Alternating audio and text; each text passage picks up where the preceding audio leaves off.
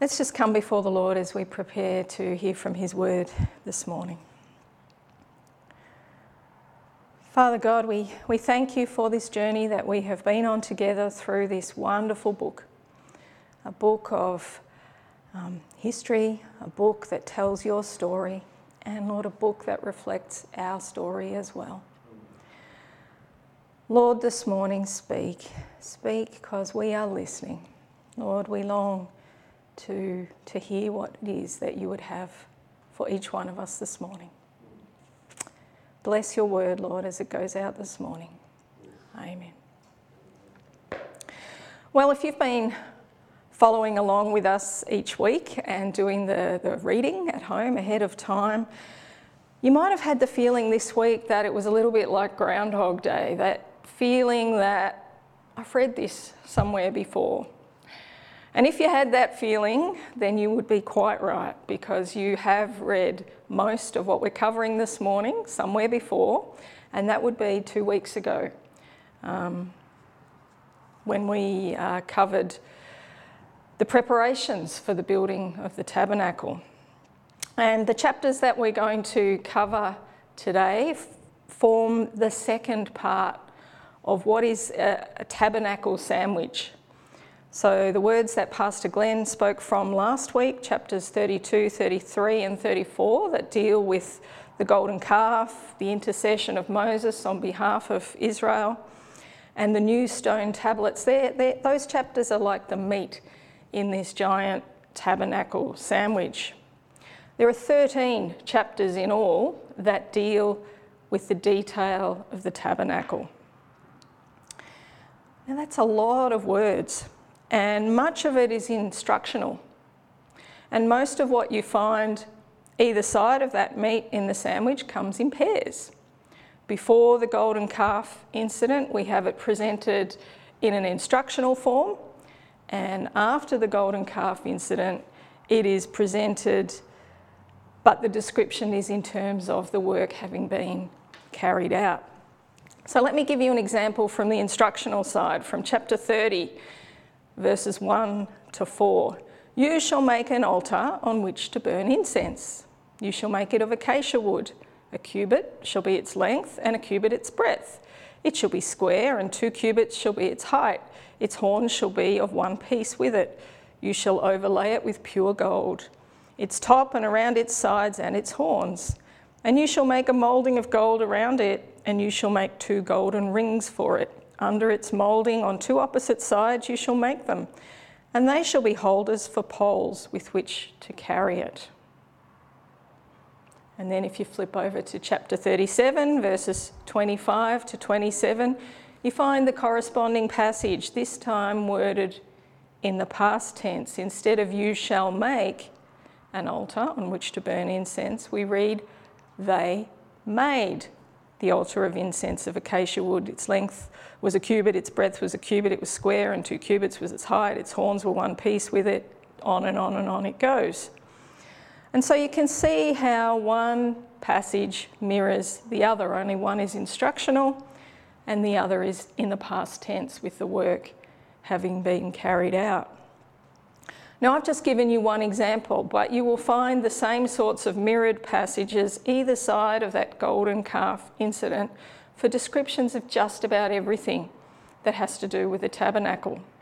You'll find lengthy descriptions about poles, about canopies, about a basin, about utensils. There's recipes for fragrant oil and incense. There's the courtyard description, curtains, lamps, the priestly clothing, countless other things. They're all present in these mirrored passages. And to be honest, wading through all that detail doesn't make for the most exciting of reading for us. But can you think of anything else in the Bible to which is given over 13 chapters? The birth of Jesus, pretty important event, isn't it? It shapes Christianity. That only gets three or four chapters in just a couple of Gospels. What about creation? Surely creation is an important event worthy of a significant amount of space in the biblical narrative. Creation gets two chapters in just one book of the Bible. So, the obvious question that has to be asked here is why so much detail? Why 13 chapters dedicated to the construction of the tabernacle? What is it about this structure that warrants 13 chapters? Well, as we've already seen, most of what we find in chapters 35 to 39 mirrors that instructional material found in chapters 25 to 30. Why is it necessary to repeat it when we've already got it? Why not just say, so they did it? And the answer to that question lies in that meaty filling that is in that tabernacle sandwich. Remember when God confirmed his covenant with them just a few chapters earlier? In chapter 24, Moses read from the book of the covenant, and the people responded, We will do everything that the Lord has said. We will obey. And in fact, if you look carefully through Exodus, you'll see that they make that statement no less than three times. But no sooner has Moses turned his back and headed up the mountain to receive the law written on stone tablets, then they've taken the gold, which should have been used in the construction of the tabernacle, and they've made a golden calf out of it. Reminds me of Bruce and I trying to work from home at the moment. Our youngest girls beg for some sort of craft activity to keep them busy, and they promise that they won't make a mess. And so we give them the activity and we explain the terms of the agreement. And then he and I disappear upstairs to our study for half an hour, perhaps without interruption. No sooner is our back turned than the transformation of our lounge room into a scene of chaos begins. It's not only the Israelites who are quick to promise obedience, it is innate in all of us. Israel had been so quick to promise their obedience, and yet here they are in the blink of an eye breaking the commandments and trying to refashion God into someone who fits their mould and finds their kind of wild orgies acceptable. The repetition that we see here in today's passage is necessary to underscore that yes, this disobedient bunch are indeed now obeying fully and carefully, and finally, they are doing everything exactly as the Lord commanded. But that's only one part of the story. There are even grander reasons for all of this detail. You know, a lot of planning went into this beautiful building in which we now stand this morning and which many of you are yet to see, but it's waiting for us all when we come back from COVID. There were many, many long meetings that went into the planning of this building, many meetings that the property committee were involved in, and that committee pored over the details of things like where cupboards would be placed the colours of cabinetry, the types of door handles that we would have, the types of tiles, the paint colours, the stain colours, the carpet colours, the type of render finish. How silly was I? I thought there was only one type of render finish, but wrong. The type of decking material, that was a long conversation. Safety features, kitchen bench tops, toilet designs. Once again, I thought you just got a toilet and put it in, but no, there were plenty of designs to choose from. Taps, hand railings, it goes on and on. Graham and Damien literally became walking encyclopedias on all of these things. And yet, as pleased as we are with the end result, it pales into insignificance compared with what is described here. It's been estimated that roughly a tonne of gold, today that would be worth around $33 million, was used in the building of the tabernacle. Three and a half tonnes of silver, two and a half tonnes of bronze, acacia wood, onyx stones, purple and scarlet yarns, fragrant spices, all kinds of artistry and craftsmanship. And the detail that is provided here is nothing short of astounding. Take a little look at the description of the lampstand for just one example. Chapter 37, verses 17 to 24. Every detail of that lampstand is specified. How they were to hammer it out of pure gold, the number of branches to be made, the number of cups on each branch, the shape of the cups on the branch, like almond flowers with buds and blossoms, the lamps, the wick trimmers, the trays, the accessories, even the amount of gold to be used for that lampstand is specified exactly. But it's not just the lampstand that is described in this level of intricate detail, all of it is. Browse through these chapters, and if you, even if you only look at the headings in your Bible, you'll get some sort of idea. The tabernacle itself, the ark, the table, the lampstand, the altar of incense, the altar of burnt offering, the bronze basin, the courtyard, the ephod, the, the breastplate, all of the priestly garments, all of them are described in amazing detail. This is one seriously awesome tent, and it begs the question why? And we already know the answer to that question because God gave the answer Himself back in the 25th chapter of Exodus, verses 8 to 9. Then have them make a sanctuary for me, and I will dwell among them. Make this tabernacle and all its furnishings exactly like the pattern I will show you. This was to be God's dwelling place among his people, and it was to be made exactly according to the pattern that he showed them. And since the very beginning, God has longed to dwell with his people. That was the ideal of Eden. And since the fall, the whole rest of the Bible is a story of redemption and restoration, heading towards that magnificent moment in Revelation when a voice from the throne cries out, Now the dwelling of God is with men, and he will live with them. They will be his people. God himself will wipe away every tear from their eyes. And here in Exodus, what we see is just one step towards that ultimate goal. And Pastor Glenn mentioned last week, I think, or maybe the week before, um, many similarities that have been noted between the Garden of Eden and the description of the tabernacle. Many scholars have noticed these. The lampstand and its central location, in the tabernacle very similar to the tree of life in the middle of the Garden of Eden. God created the world in six days by speaking, and he rested on the seventh.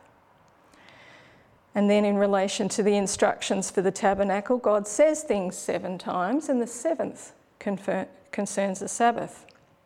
There are cherubim guarding the entrance to the garden, and an angel design is specified in the tabernacle for the curtain that screens off that most holy place.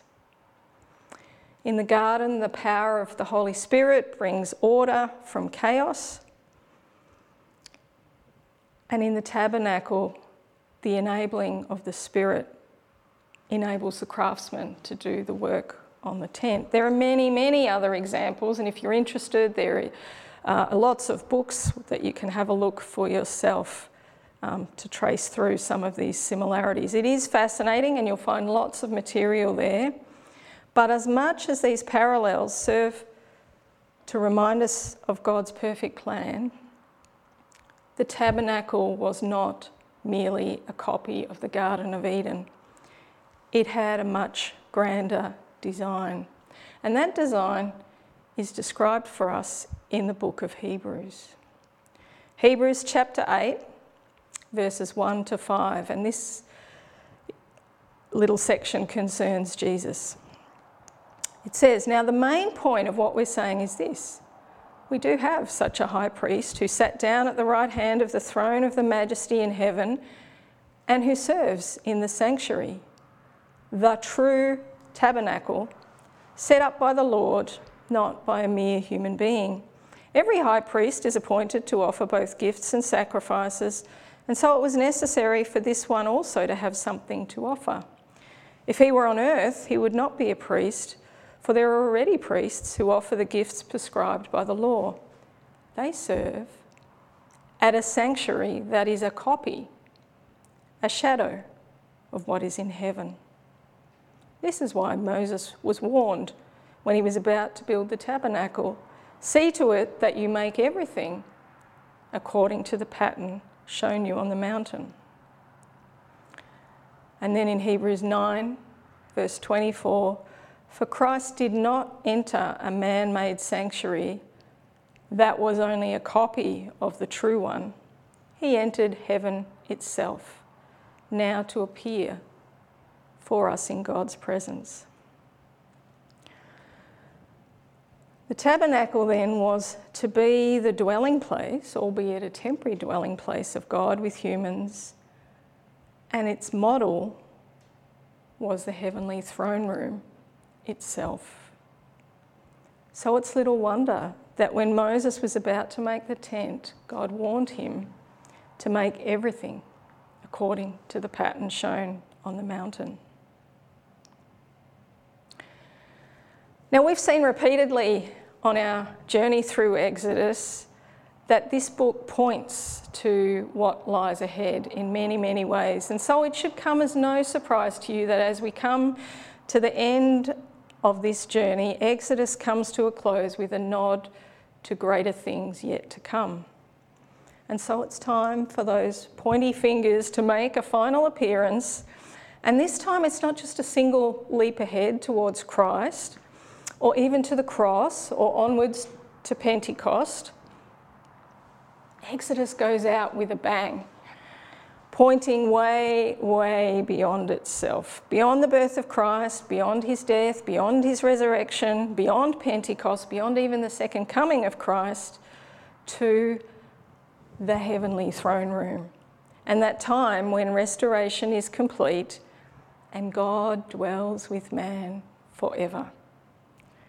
That is the precious golden nugget at the end of all of those seams of gold that we've followed right through this book of Exodus.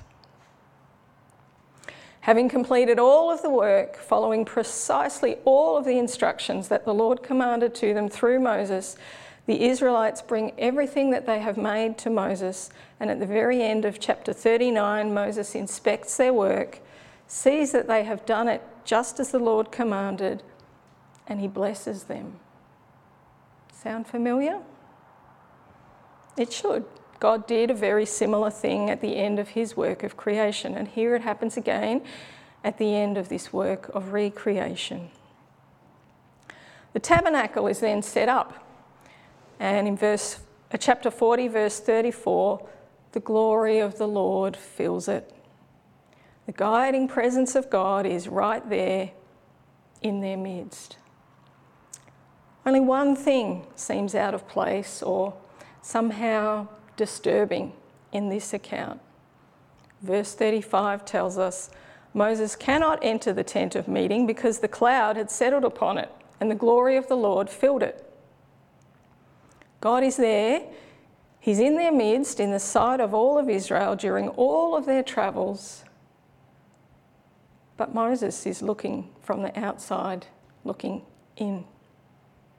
And if that's where you stop reading, you might be inclined to think that way, but that is not how this account is written. Exodus concludes like this So the cloud of the Lord was over the tabernacle by day, and fire was in the cloud by night, in the sight of all the house of Israel during all of their travels. And the very next word in the Torah is and. Leviticus 1:1 begins with a conjunction. It begins with the word and. And so many of our modern English translations have dropped the conjunction. I guess it's not good English to start a sentence with the word and, and it's especially not good English to start a whole book with the word and but it's there in the original and it tells us how we should read these accounts. They're meant to be read as one. And so at the end of Exodus, we take a breath and, and we keep going through Leviticus. And the high point of the story comes not here at the end of Exodus, but as was mentioned last week, about a third of the way through the book of Leviticus. The first verses in Leviticus and in the book of Numbers begin in an almost identical fashion. And I don't think that's any coincidence. Leviticus 1:1 The Lord called to Moses and spoke to him from the tent of meeting. Numbers 1 1, The Lord spoke to Moses in the tent of meeting. The fundamental difference in those two verses is just one word. In Leviticus, God is inside, Moses is outside. God speaks to him from the tent of meeting.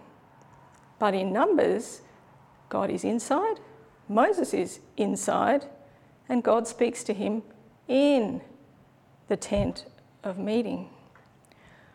What happens to bring this new level of intimacy is, of course, what we read about in the book of Leviticus. And I'm glad that Pastor Glenn strayed last week into Leviticus. I told him that at the end of last week's message because I was wondering how I was going to be able to explain the end of Exodus without straying into Leviticus and Numbers. Leviticus 8:15 Moses consecrates the altar with blood to make atonement for it. Leviticus 8:34 Moses sprinkles blood on Aaron and his sons to consecrate them for priestly duties and to make atonement for them. Leviticus 9:7 Aaron begins his priestly duties by sacrificing sin offerings and burnt offerings to make atonement for himself and the people. After the atonement had been made, the fire came out from the presence of the Lord to consume their sacrifices. That fiery judgment of the Lord that should have consumed them for their sins was turned instead to their sacrifices. Relationship restored. That's why they shouted for joy and fell face down. Much of the rest of Leviticus, the holiness code, the instructions for priestly duties, the process of annual atonement for sins is dedicated to constantly dealing with sin and uncleanliness. And as wonderful as it was, and it certainly was a huge step along this journey of redemption for all of humanity, as wonderful as all of that was, it was not the real deal. Because the tabernacle was just a copy of the heavenly throne room of God. Only one who was sinless could enter the real Holy of Holies, the throne room of God, and offer himself as a superior, perfect sacrifice to make atonement on all of our behalf. That fiery wrath of God that consumed the sacrifices in the tabernacle, Jesus took that upon himself. The price has been paid, and so Numbers 1 1 is our reality too. We are in. We no longer stand outside looking in. Our relationship is restored, and so we are in, so to speak. Numbers chapter 7, verse 89, it's a very long chapter. Verse 89 tells us exactly what the intimacy of that relationship is like. When Moses entered the tent of meeting to speak with the Lord, he heard the voice speaking to him from between two cherubim above the atonement cover on the ark of the testimony. And he spoke with him. God is not far removed here dictating instructions. Moses spoke with him, and so can we. The way I see it, there are three ways to read the book of Exodus. You can read it as history, as an engaging account of the life and times of an ancient people. You can read it as his story, a powerful account of God moving among his people. Or you can read it as our story, because the story of redemption from slavery and of God's longing to dwell in our midst is as much our story as it is their story or his story. Our son Joel has helped us out a little bit this holidays, this most recent school holidays, by babysitting his two youngest sisters for a few days to allow his parents a little bit of uninterrupted work time. And Joel has introduced the girls to geocaching, and they love it. And for all you parents who have been entertaining kids at home for 15 or 16 weeks now, you might want to consider geocaching yourself. All you have to do is you download the free app. And from the free app, you can get GPS coordinates and map references that will lead you to treasure that is hidden in little boxes all around parks and streets in all of the suburbs in Melbourne find the treasure box, and you can take something from it, provided you put something else in of approximate value. So take some trinkets along with you, some pens or pencils or stickers or Lego men or whatever you like. But the thing I couldn't believe about this activity was not only how many people are doing it, but how many of these treasures are in the parks and streets that I walk every day. I've walked past them frequently. Every day, hundreds of people walk past them and they fail to notice their presence simply because they're not looking for them. And don't we often read the book of Exodus in that very same way? We journey through Exodus, but we miss the treasure when we read it only as history or even as his story. Exodus is an amazing historical account. There is absolutely no doubt about that. As a piece of history, it's almost unparalleled in terms of the drama, the details, the characters, and all of the foundational material that it contains, um, which later events in history build upon. As his story, Exodus has much to say about God. We've learned his very name, I am, in Exodus. We've learned that he is compassionate and slow to anger. We learn about the importance of holiness. We learn that he's a God who keeps his promises. We see that he's a God who hears the cries of his people and takes action on their behalf. And of course, we've seen him move in mighty and powerful ways and we see that he cannot abide with sin. But if that's all that we see, then we're like that person walking through the park, admiring its beauty, perhaps enjoying the benefits of exercise, but completely oblivious to the treasure boxes that are hidden all around the place. Exodus is our story too. And the treasure within it points right into our situation. And as we've seen today, well, well beyond it. Our challenge is to take and use that treasure, to live out the implications of the Exodus. We too were once captives, not captives to Egyptian slave masters, but captives to sin. We too have been dramatically redeemed by God. He has intervened on our behalf by sending his Son to atone for our sins. We too know his presence in our lives, dwelling in our midst, not in some portable tent in the desert, but in this earthly tent of our bodies. God dwells in us by his Holy Spirit. And so we need to live in the here and now as people who have been redeemed and are confidently heading to the promised land, trusting God in our midst to provide for the journey and to lead us safely there. The book of Numbers narrates Israel's journey into the wilderness as they head towards the promised land. It's like Wilderness Volume 2.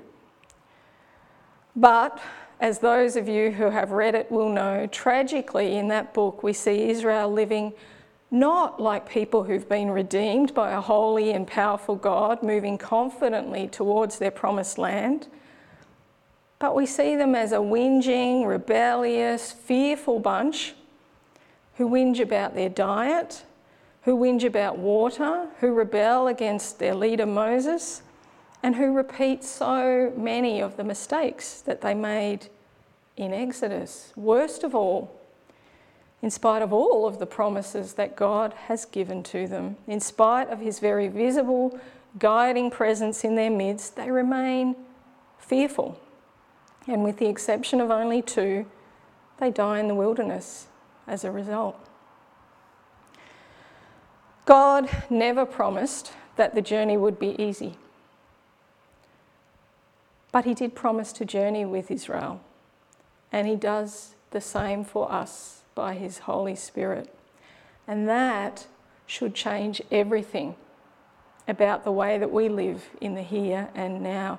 Exodus is our story too. And so, having been redeemed, it is our job to live like we are redeemed and to recognise God in our midst and to cooperate with Him as we journey together towards the promised land.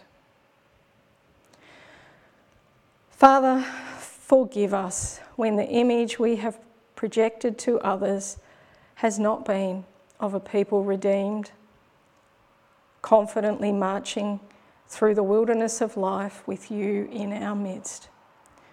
Forgive us for our whinging. Forgive us for our rebellion. Forgive us when we have failed to cooperate with your Holy Spirit. Help us to walk in step with you, we pray. Help us to learn the lessons of the Exodus. Help us to live like a people redeemed. Amen. May God, by His Holy Spirit, fill your earthly tent. May you know His guiding presence in your life each and every day as you continue your journey with Him. Amen.